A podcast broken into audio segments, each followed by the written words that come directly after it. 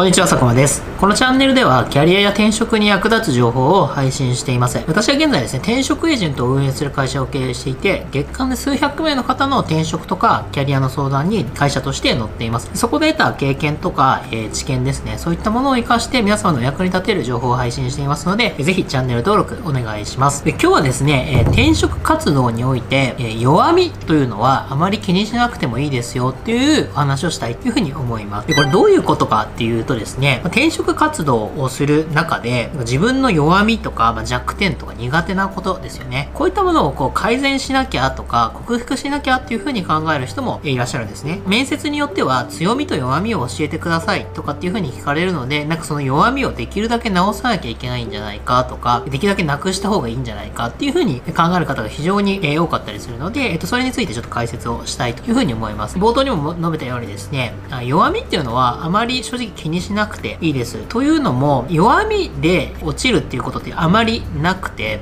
えー、どちらかというとこう強みで選ばれるっていうのが、えっと、転職活動の面接においては、えー、多いんですね。なので、弱みを克服しようとか、え、カバーしようっていうことを考えるよりも、自分は何ができるのか、何が強みなのかっていうところにフォーカスしてアピールをした方がいいですよというようなことですね。なので、自己 PR する際も、弱みの話を全然するんじゃなくて、自分は何ができる、何が強みなんだ、何が得意なんだっていうことを集中して話せばいいのかなっていうふうに思います。あえて弱みなんかもこう聞かれなければ別にあえて話すことでもないかなというふうに思うので、本当にですね、こう弱みの克服っていうことよりも、どういう強みがあるのかっていうのを自分の考えて、それがどういうふうにしたらうまく伝わるかっていうことにフォーカスした方がいいんじゃないかなというふうに思います。で、実際にですね、まあ、これあの私の感覚値になってしまうんですけれども、えトップセールスの方ですよね。まあ、営業成績非常にいい方とかっていうのは、目標達成意欲とか、プレゼンテーションする力とか、まあ、顧客とこう、うヒアリングして、それをこう解決していく力とかっていうのは非常に高い方が多いのかなというふうに思うんですけども、まあ、いわゆるこう事務処理みたいなものとかですね、経費精算みたいなとこ細かいところから、まあ、なんか正確な作業みたいなところとか細かい作業みたいなのは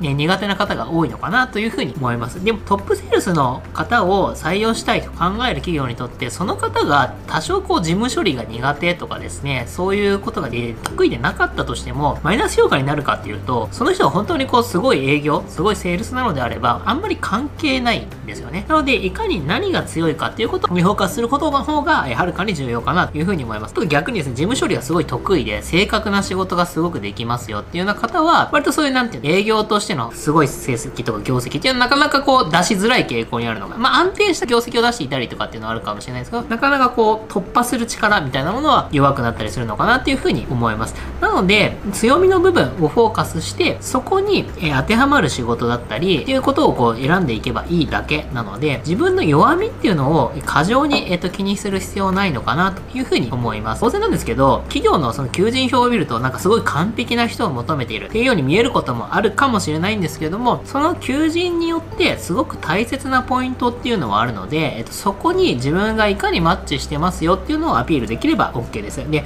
当然ですね、全てができる必要っていうのはないんですよね。苦手な部分があったら、そこをこう補うためにある意味組織というのはあるというふうに思いますので、え必ずしも全部ができる必要ないよというふうに覚えておいてください。で、変に欠がないくて、特にこう、すごい強みがないという人よりも、むしろ多少苦手なことはあったとしても、すごくこう突破できる能力か、えー、すごい能力がある人の方が、組織としては、えっ、ー、と、貴重だったりするので、採用もしたいという風になると思います。さっきの例で言うと、あんまり売れない営業マンだけど、なんか事務処理はできますみたいなことが、なんですかね、こじんまりとまとまっているよりも、ものすごくトップセールスなんだけど、事務処理は結構苦手とか、そういう方の方が、えー、会社全体のパフォーマンスというか、業績には繋がっていくのかなという風に思いますので、必ずしもその弱みっていうことを、えー、気にする必要ないのかなという風に思います。で、こういうことを経営学者のドラッカーさんも言っていて、なんかマネジメントっていう有名な本があるんですけども、その中で人が何かを成し遂げるのは強みによってのみである。弱みはいくら強化しても平凡になることさえ疑わしい。強みに集中し、卓越した成果を上げようっていうのがあります。で弱みっていうのは克服しようとしてもすごく時間もかかりますし、なかなかこう、その平凡になることすら疑わしいっていうのドラッ画家さんいるんですけども、普通レベルに上げることもかなり難しいね。でも得意なことっていうのは伸ばしやすいですし、時間によってですね、かなりこう、人と、